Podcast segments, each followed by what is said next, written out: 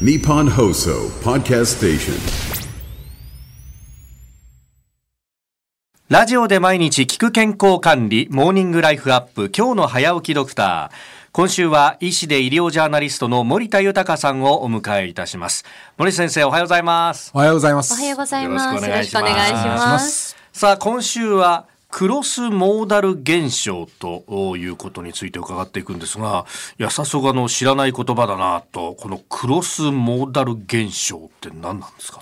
あまり耳にすることがないかと思うんですけれど、はい。私たちの体には5つの感覚、すなわち視覚、触覚、嗅覚、聴覚、味覚がありますよね。はい。で、これらはですね、はい。互いに影響を与え合っていて、例えば、聴覚と味覚など2つ以上の感覚が影響し合いながら感覚に影響を及ぼしているということがですね最近分かってきてこのことをクロスモーダル現象と呼んでるんですね。まあ例えばですね、はい。風鈴の音色を聞いていると涼しく感じる。あそして部屋の温度は変わらなくても照明を青っぽい色にすると涼しく感じるんですけれど、オレンジ系の暖色にすると暖かく感じますよね。あー確かになんとなくそういうのを言われてみればというね。これがクロスモーダル現象と言われてるんですね。あの物を食べる時に感じる味覚は、耳から入ってくる聴覚の影響を大きく受けることということが分かってきたんです。そうなんですか？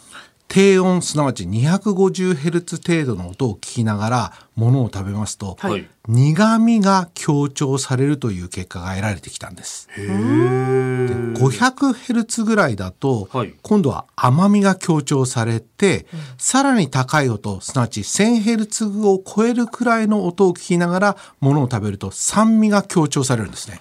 へ酸味。ですから高い音色の音を聞きながら、梅干しとかレモンなどを食べるとより酸っぱく感じるということなんです。まあもちろん個人差はあるんですけどね。おお、そうなんですね。これ例えばですけど一緒にご飯食べている相手の人の声が低い声だったら苦味が強調されたりもするんですかね。面白いですね。もういやそういう研究は読んだことないですけど、もしかしたらそんなことになるのかもしれないですね。あとあの音域だけではなくて、はいピアノやフルートなどによって、ええ滑らかに連続する旋律に関する音を聞きますと、甘みに紐づきやすいというようなことも分かってきたんですね。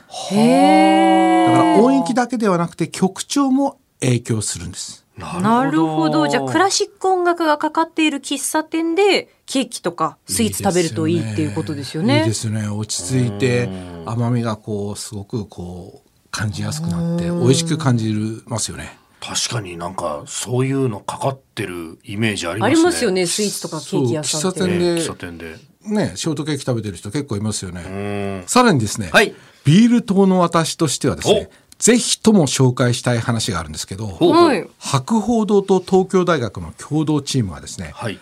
ビールの美味しさを増幅させる音楽というも何ですってのを開発したんです。これ飯田さん知りたいでしょ？これはいいっすね、いいっすね。ビールがより美味しく飲める。これ最高の音なんです。マジっすか。あの本日ですね音楽を流すことはできないようなんで誠に恐縮なんですけれど、Spotify ではい無料配信されていますので、ぜひとも聞いてみていただきたいと思います。そうなんだ。3つ曲がありましてね、ほうほうほう1つ目がビールのクリーミー感を増幅させる音楽。で2つ目がビールのソーダ感とか炭酸感を増幅させる音楽。うん。3番目はビールの喉越し感を増幅させる音楽なんですね。